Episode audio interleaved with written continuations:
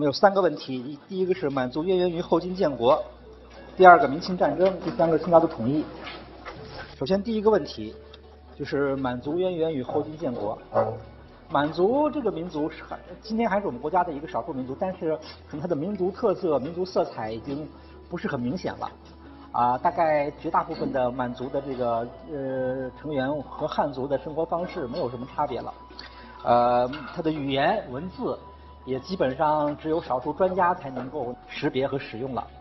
呃，但是在那个古代，特别是在这个这个清朝建立的这呃这个之前。有满族的这个崛起，这是当时很重要的一件大事儿。呃，满族它正式的名称应该是满洲，啊，也就是抗日，就是那个呃抗战之前，日本侵略中国东北建立满洲国的那个满洲，这是他自己的名字，叫满洲。但是满洲这个词是到底什么意思？呃，说法好像不是很统一，比较乱。呃，满洲这个词呢，它是在清朝的第二个皇帝清太宗的时候，呃，这个创造出来的。他就说用满洲这个词来指来代称他们这个民族的族名。那在这在这之前它叫什么呢？在这之前它就叫女真，也就是金朝的那个女真。这个这个是和呃就是东北民族的那个那个呃比较靠后面的这这一支，在呃这个十十一十二世纪崛起，建立了那个金朝的那个女真，他们其实是一个系统的。呃，那么整个明代，东北这些民族也都叫女真，只是到了后来，呃，他们建国以后，啊，改用于这个新的名新的族名，就是满洲，后来成为满族，大概是这样一个情况。那么这一讲呢，我们就要就是就这个单元，我们就要讲这些问题，呃，包括明朝东北局势，还有这个努尔哈赤的这个创业的历程，就是把这个大概的线索讲一下。呃，明朝东北局势，啊。就是是上次我们也讲了说，明朝主要的问题是边防问题是南倭北虏。那么比较来说，在东北的这个这个局势还是比较稳定的，因为东北的民族我们就说它不是游牧民族，它都是那个呃经营那种粗放的农业啊，再加上狩猎啊和比较定居的畜牧业这样的民族。呃，那么对于一个中原王朝来说呢，这样的民族它就比较好控制。虽然实际上也不怎么好控制，但是它比那个游牧民族那还是要相对来说好控制一些。啊，就是这在他看来，对中原王朝来说呢，这样的民族应该是相对来说好对付的。所以在明朝那个前期呢，在东北地区设立了几个啊，因为明朝我们讲过，明朝的那个军事系统是那个都指挥使司，呃，都司这个卫所，卫所我们讲过，就是明朝明太祖的时候建立的那个这个这个卫所制，是这样的一套军事指挥体系。卫所上面就是都指挥使司，简称都司。那么啊，这个这个都都司到卫到所这样一套军事军事组织呢，呃，它有两种，一种是在内地的，它它和那个行政的那个那个那个那个那个呃建制是重叠的，就同一片地方，它可能既属于一个府一个州，又属于某一个都司某一个卫。但在边疆地区，很多的都一些都司卫所是单独建制的，就是它是有自己的固定就是。单独地盘的，啊，这个和内地不太一样。那么在东北就是属于这种有单独地盘的这样的一套都司卫所的这样的一个管理体制。那么呃，在东北的北部有努尔干都司，努尔干就是在那个黑龙江的入海口那一带了，已经到了今天的今天是已经被俄罗斯那个属于俄罗斯境内了。整个这个这个黑龙江松花江流域的大片地区都是由这个努尔干都司来管辖。那么在东北的南部，就今天的辽宁这一带呢，有辽东都司。辽东都司它就在地理位置上，在那个人口密度上呢，都是比较靠近内地的，但是它也是一个单独的都司。它就是，比方说，如果我们用明明朝的那个体制来看的话，呃，辽东这个地方在明朝不属于内地的这个布政使司什么，就是那个省的体系，而是属于这个一个单独的都司，就是辽东都司。东北就是这么两个都司。当然，这个南边这个都司呢，它的那个人口密度大一点，汉族的人也多一点，管理的也紧一点。北边这个就松一点。那么下面呢，就是有很多卫所，这些卫所呢，好多都是任用当地的那个少数民族酋长，啊，就是女真族的酋长了做这个长官的，啊，这种文物也出土好多，什么东东北地区的什么卫指挥使，什么都指挥使，还有叫卫的什么都督的那样的官官名非常的多，呃，都是用来呃这个册封这些少数民族酋长的，呃，那么这个这边的图呢，是明朝的人编的一本书，叫《三才图会》。这种书呢，在当时就是一种小小型的百科全书，就是把那个各种知识，三才，三才就是天地人，就是囊括天文地理人事各种知识的这样的一种工具书吧。它里面配有图，所以这个书叫《三才图绘》。可以看一下，这样的明朝人自己编的这种工具书里面，对女真的介绍基本上还是抄自那个这个这个金史，就是那个呃以前的那个这个这个金朝的那个那个建立前后的那些记载，包括三朝北北盟汇编，包括金史，就是宋朝人和元朝人。对于那个女真的描述，大概他他对就是明朝人对女真的那个了解，很多很多很很长时间里面还是在沿用那个过去的这些这样的一些认识和看法。但这个也没有什么大错，因为的确这个女真这个族从前到后这个这个呃他的生活状况嗯还是有很多的共性的。但是呢，我们就要知道这个到清朝的建立清朝的这些女真人和过去建立金朝的女真人已经不是一拨人了。广义上它可以可以用这样的一个统称，但是实际上呢它是有区别的。那么在呃金金朝的时候，呃当时是那个完颜部为中心的他们一些这个这样的一些女真的那个呃部落建立了金朝，后来进入中原，这些人呢大部分都已经融化在汉族里了。而当时在东北还有一些这个，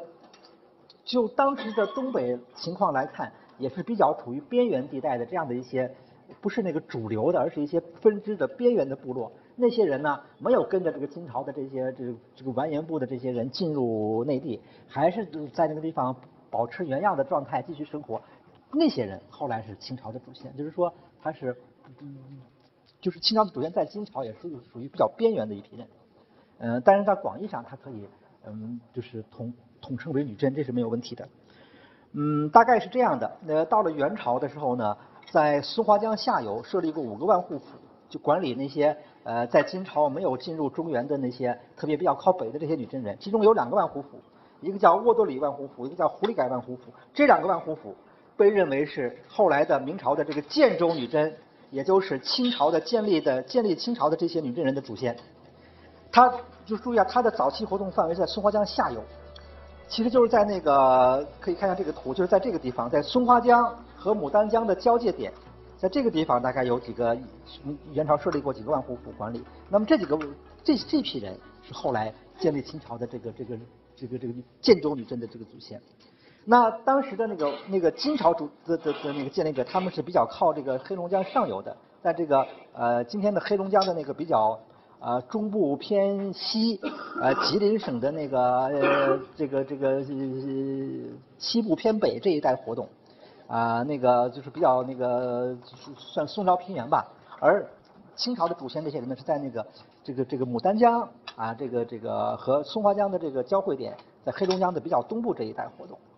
呃，其实这个地方呢，这个这这个交汇点呢，在金朝也是很有名的。在金朝这个地方叫五国城，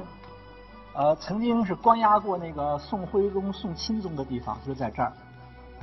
说明这个地方当时就这一带当时也是金朝统统治的，这些部落当时都都应该已经被金朝征服了，但他们没有没有跟着金朝进入中原，后来也就没有太大的变化。那么，呃，这这批人呢是后来的其实清朝的祖先，但是呢，在元朝末年的这批人呢，他就开始南迁，南迁以后呢，经过好好几次这个呃复杂的迁移，呃，一度曾经迁到了今天的那个朝鲜的境内，也就是鸭绿江和图们江的南岸。啊，后来又迁回到这个这个今天的中国境内，就这样来回迁过好几回。大概后来呢，就就定居在这个呃，到明朝中叶吧，最晚到明朝中叶就定居在那个今天的辽宁的东部了，就辽河辽河的一个支流叫浑河上游这一带。那么明朝呢，在在这两个部呢，就设立了建州卫、建州左卫和建州右卫。那么呃，女真这个清朝的创建者是出自这个建州左卫的。呃，就说整个这个这个嗯，建立清朝的这波人呢，他们本来应该就是女真的一部分，他们在明朝叫做建州女真。呃，建州是个地名，这个地名呢大概是源自渤海国就有这个地名。呃，反正后来可能在他们的迁徙当中呢，这个建州这个地方呢，那个他们也曾经待过，所以后来明朝就把他们称为建州女真了。呃，但是到了清朝呢，清朝有一阶段是比较，就是就是他要篡改历史。他要抹杀他的祖先曾经臣服于明朝的这样的一个事事实，所以他对于建州的什么这些事情呢，清朝的各种官州著作都是要动一些手脚的，所以甚至于清朝的实录里面都不提什么当年在元朝是万户府啊，啊，后来怎么南迁，反正明朝设立什么建州左卫，这些史事，清朝的那个史书都不提。清朝就说自己是出自长白山，说我们那个呃祖先从长长白山，说长白山那个地方的那个风光特别好，一看就与众不同。说当年就有人预言说这个地方会出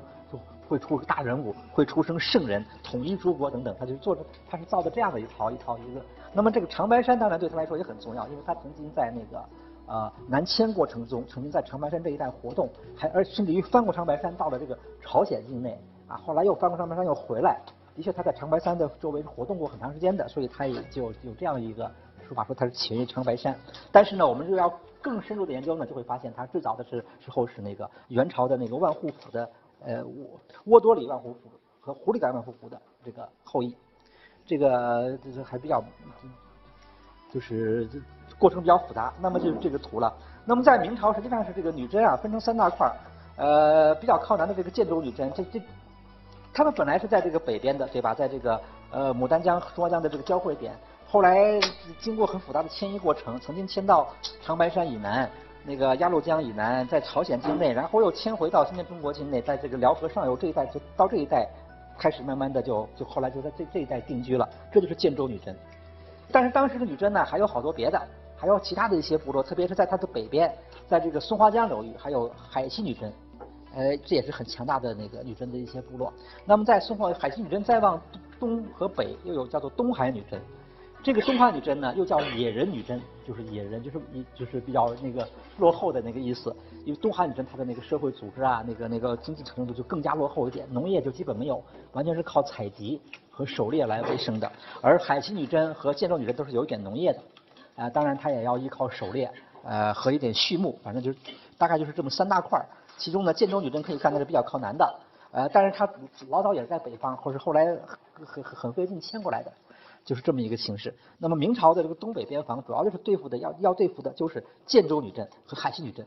这个东汉女真比较远，它也比较弱一点，所以它倒没有什么直接的那个威胁，主要就是这个这个呃这两大块儿。另外呢，这两大块儿我们再往西一点，那就是蒙古了。因为蒙古当时活动范围很广，很多蒙古也是在这个这个大兴安岭这一带这个两侧活动。呃，反正由于蒙古的这个存在，也让这个东北这个地方的这个边防就更复杂一点。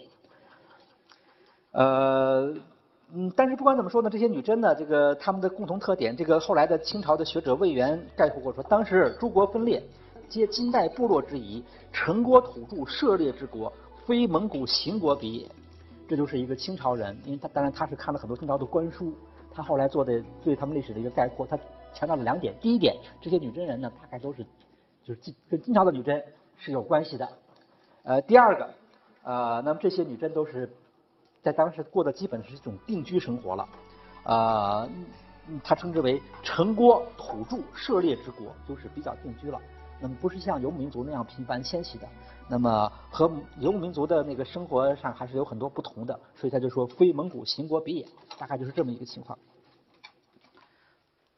呃，那么这个具体到努尔哈赤这个人，努尔哈赤呢，他是这个我们看建州女真，我们刚才说了建州女真有有有有三个卫，建州女真的有建州的左卫的首领，就就努尔哈赤出自建州左卫的，这个左卫呢。就他是到底是一个左卫里面的一个什么人，现在还不是特别清楚，因为他们家呀，啊，根据清朝的那个就是所修的史书《清史录》什么这些，把把他们家讲讲的都很有都是很有渊源，很有来头。但是也有些学者怀疑这些东西有些是虚构的。就他们家不管怎么说呢，就是说在建州这个女真里面，他们家是个贵族，但好像至少到他这一代，他父亲什么这些人里面，并不是地位很高的贵族，只是一个比较一般的。或者是中等偏上的贵族，仅此而已。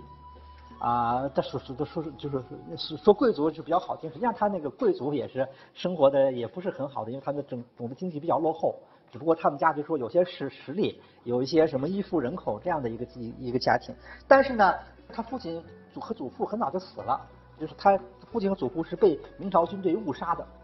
本来是帮着明朝去征服一些叛乱的那个那个那个部落，结果在这作战当中。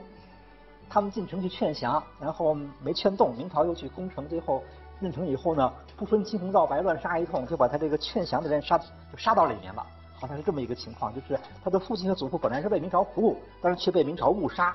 这个时候呢，当然明朝觉得对不起他，就呃让努尔哈赤给了他一个头衔，叫建州左卫都指挥使。呃，这个都指挥使这个头衔看上去还挺高的，因为明朝的时候，我们说在在在就是在明朝的官制里面，地方上有那个布政使、呃都指挥使、按察使，这不都指挥使就是在内地就是一个省的一个军事长官了。但是在东北的这个地方，这个特殊的条件下，这个都指挥使这个职务并不是很高，他就是一个虚衔，而且而且完全是个荣誉性的东西，就给了他就给了他一个都指挥使头衔，并不是一个都了不得的这么一个一个一个一个一个称号。而且呢，实际上努尔哈赤当时呢很困难，他家里没什么人，因为在他父亲祖父这一代呢，他们家就不是已经不是很强大。到他这一代呢，他父亲祖父又死了，他呢又是从小和父亲分家独立的。他就没什么人，他他一开始创业是很困难的，他只有那么，呃，就是这十几二十个人那样子一个情况，就就从这十几二十个人干起来的，所以这个人还是很厉害。他为什么要那个？就是他是怎么创业呢？他就是要替他父亲祖父报仇，觉得父亲祖父死太冤了。但是当时呢，又不能跟明朝翻脸，他绝对没有这个实力，他也不敢这个这个，就是就是跟明朝叫板。结果他就迁怒于那个另外一个这个女真人，叫尼堪外兰，因为这个人是当时。呃，率领这个，就就就是给明朝做向导的一个女真人，反正就是说，大概就是说，他这个向导做的有问题，你也不看着点儿，把我们的人都给杀到里面了什么的。总之是迁怒于一个其实不怎么相干的人，然后就就就宣言报仇，就老要报仇，这样最后就纠集起一股力量，就和人家打，就是反正就就就就开始打，就这样一点一点打起来。呃，他还是应该说他的这个创业基础不是很好，呃，和那成吉思汗有点像。但成吉思汗家的那个情背景呢，要比他们家的背景更更还还要高一点。他们家在建州女真好像没有那么高的地位，但不管怎么说，他后来就就就这样一步一步起来了。他很快就好像比较快就把建州这个这个这个这这一块给统一了。因为建州呢，那个呃当时也比较散，建州的几个比较强的那个首领啊，都被明朝给镇压了。因为明朝呃跟这个东北这些女真人也是一会儿打一会儿，反正就是说他们关系不太稳定。明朝看着哪个人比较强大了，就要来镇压；或者哪个人不怎么听话了，就要来镇压。建州女真呢，一开始有几个人挺强的，呃，的确有点跟明朝关系有点问题，呃，不是很不是很听话，呃，明朝就来镇压，把那几个人都给抓去杀掉了。所以在努尔哈赤这个时代呢，他在建州没有什么大的对手，他很快把建州先统一了，就初步统一吧，不是全部统一，就成了一个建州的首领。然后呢，他花了很。长的时间，大概有二十二十几年、三年时间去对付这个海西女真。海西女真不不太好对付，因为海西女真这这个海西女真呢，地盘比较大，而且海西女真呢，它当时分成四个部落，四个很强的部落，啊，每个部落来说都和努尔哈赤相比都不不不居下风的，所以那时候还是去打海西女真花的时间长，而且在最后呢，明朝还起了些作用，就明朝当时因为万历皇帝的那个时候正好是万历皇帝在位。不理朝政，反正明朝对于这种边疆局势也很难做出那种很迅速的决策和反应。但是呢，明朝有个基本国策，就是对女真是分而治之。他不希望看到女真哪一个部啊、哪一个首领过于强大，要统一。他他如果觉得有这个趋势，他会阻止的。那么在那个时候呢，就是明朝虽然没有直接的干涉，但是明朝还是用了一些办法来帮助海西女真和努尔哈赤对抗，啊或者挑拨他们关系。反正就是这个海努尔哈赤。一开始头一段特别顺利，就把建州女真这一块好像统一了，但是他下一步就比较费劲，这这样断断续续打了二三十年，最后才把汉西女真给统一了。呃，那么在他比较老的时候，到五十八岁的时候，他成立称称汉，就像是相当于建建立正式的正式的国家了。然后那个那个，他这个当时这个政权呢，还叫金，还不还不叫清朝，还用的是那个过去的招牌，史称一般称称之为后金。过了两年，他觉得时机成熟，他就开始跟明朝翻脸，发布了明朝七项罪状，叫七大恨，来进攻明朝，呃，占领了明朝的那个重要城市抚顺。然后呢，下一年呢，明朝就来反扑了。那么在萨尔浒之战的时候呢，这个努尔哈赤大败明军，女真的最后一个部落灭掉，就等于是完全在这个东北站稳脚跟，并且呃女女真也基本上统一了，这个这个和明朝对抗的这个格局就形成了，是这样子的。